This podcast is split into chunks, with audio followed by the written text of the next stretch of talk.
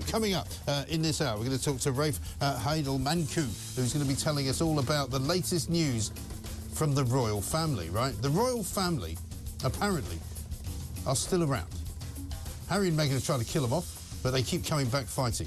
Uh, but it turns out now, thanks to the latest poll that we've got, uh, Harry is not only kiboshed Harry and Meghan, uh, there's a hashtag out there now on social media called Harry and Meghan are finished. Uh, there's people making fun of them, which will be the thing that drives them the most mad at all, of all things. American comedians, British comedians, uh, people on TikTok, people on Instagram, people on Twitter. Um, Harry and Meghan are now sort of a laughing stock uh, of the world, which is fine. I think that's probably exactly where they should be.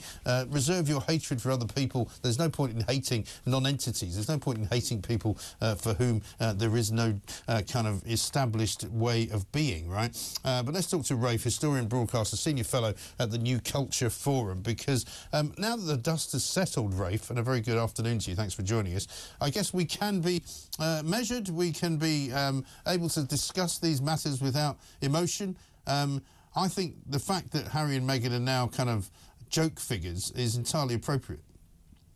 Yes, I mean, you know, Prince Harry and Meghan, I think, thought they were going to win America with their Netflix yes. documentary and uh, with uh, this, this, memoir. But as we've seen, I mean, once you have um, Jimmy Kimmel um, making fun of you putting um, your mother's lip gloss on your on your frozen todger, yes, um, you know, Charles de Gaulle once said. Prestige cannot survive without mystery, for familiarity breeds contempt. and I think Harry and Meghan are now fully well uh, learning that for yeah. themselves. And I mean, as time passes, you know, people start to notice things. And I saw a piece this morning from Australia saying that, that Harry's uh, bestseller has been knocked off the top uh, number one spot in Australia by a children's book, uh, which has sold more copies than his. And he's only sold 64,000 copies in Australia, which, although that will make him a few quid, is not a massive blockbuster, is it, by any means? Well, and the thing is, of course, that this is supposed to be the first of a four-book deal, yes. and um, of course, we've had him uh, almost blackmailing the royal family, saying, "Oh, well, I left the most uh, sens- uh, sensational pieces out of the book, and almost if you don't engage with me and apologize, well, who knows? Maybe there'll be a volume two to spare." And then we're also told that Meghan's been keeping a diary, and that um, you could have, you know, Mrs. Spare or whatever they would call it. Yes, but I think the trouble is once, as, as now, you... of course, they must be thinking, ah, maybe we don't want to put these out. Right, and, and I think, and I mean, as, as you, no, and as you as you know better than anyone, you know, there's nothing worse than being made fun of if you're a particularly pompous individual, you know, because you can take people hating you because then you've got something to fight back against. But if they're just making fun of you and ridiculing you, that's not a very good place to be. Yes, and you saw that again when he appeared on Stephen Colbert. I yes. mean, all of the all of the late night shows seemed to be poking fun at him, and he seems to be blissfully unaware of all this, which is actually excruciatingly cringeworthy when you watch. and you say, no, they're not laughing with you, Harry. They're actually laughing at you, and there's yes. a distinction there. But there's another issue here, though, because it's also actually affecting the poll ratings unfairly and unjustifiably because they can't answer back of of the, the king and the queen and of the prince and princess of Wales. And that's so unfair because you've got a book which is so full of inaccuracies, but so full of falsehoods. But particularly in America, uh, people don't actually have the knowledge to know what's true and what's not, and they're taking a lot of this as gospel as well. And so, un- unfortunately, caught in the crossfires are our own royal family at a time actually when we should be doing everything we can to boost their position in time for the coronation.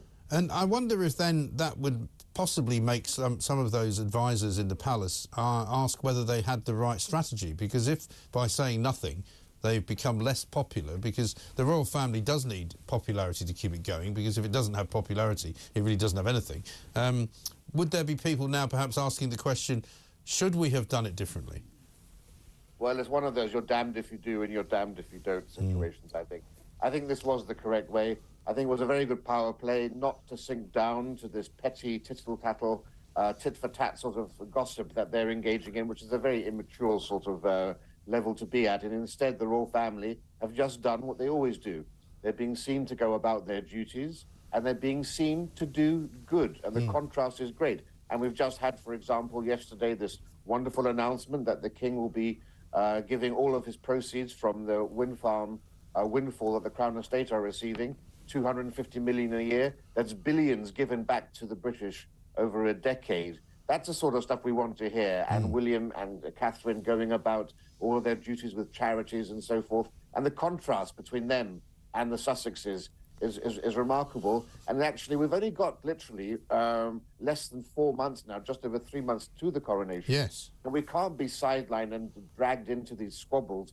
We should actually be trying to bring the nation together to celebrate Britishness, to celebrate the monarchy in the most important ceremonial and constitutional event for 70 years, hmm. which is supposed to be one of those times when you actually help to forge national identity. We Yes. all, people who are old enough, remember where they were in 1953. It t- it's one of those key markers in our lives, and we don't want to have any distractions as we get forward to May the 6th. Mm. And no doubt, you're right. People will remember where they were last year when the Queen's funeral took place and when the Queen died, and that obviously signalled the end of an era. I wonder, though, whether the, the Charles coronation can ever match that.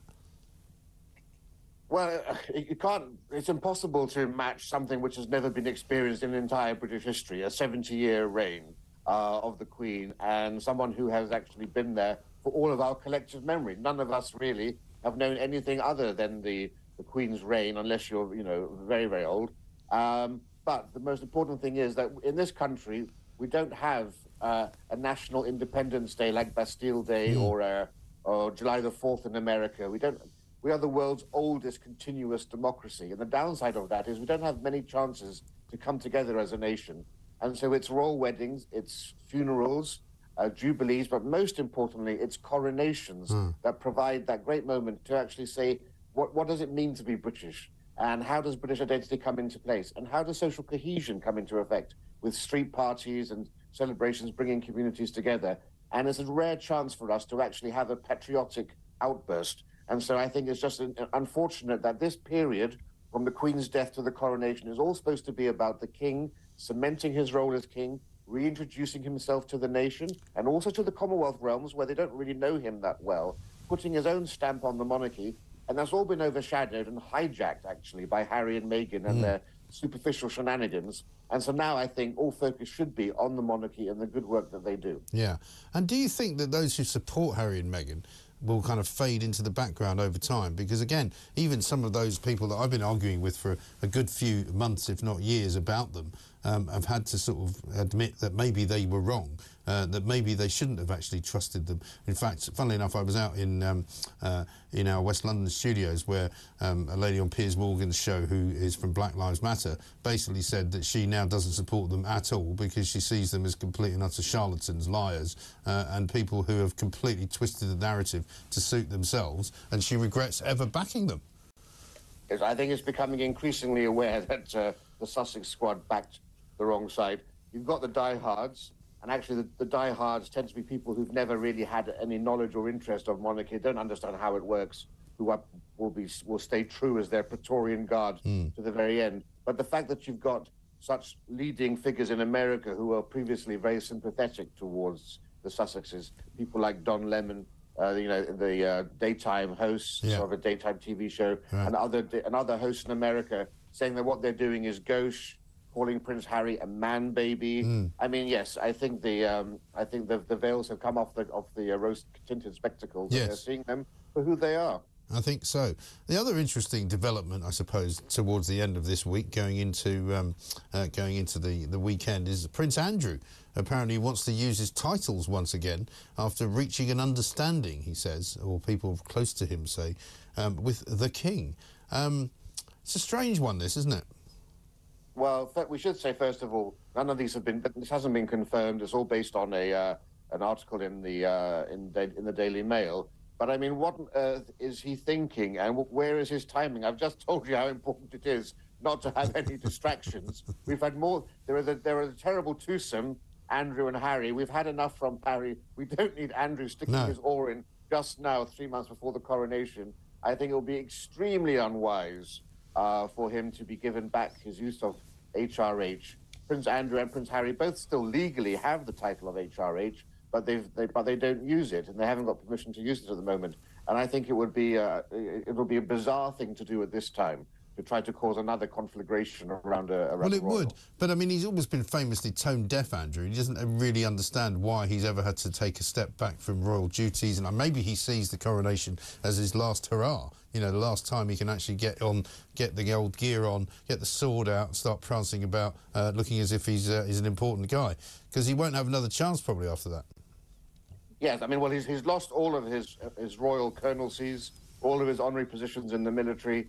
Um, he's he's essentially become a pariah to anybody, and he stains any event that he comes to, and he distracts. You know, and you don't want to have headlines about either Harry or Andrew when the headline should be about the king at, at the coronation. Mm. Any distractions need, need, to be done away with. But yes, the man is so la- lacking in self-awareness. Uh, it's quite it's quite a remarkable sight to see. He says that he's perplexed as to why he can't use his HRH title. Well, the rest of the nation isn't perplexed as to why he can't.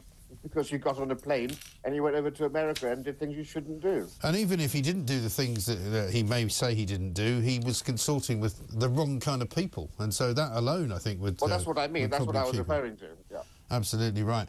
Uh, Rafe, thank you very much indeed uh, for talking to us. Rafe Heydel-Mankoo there uh, on the Royals.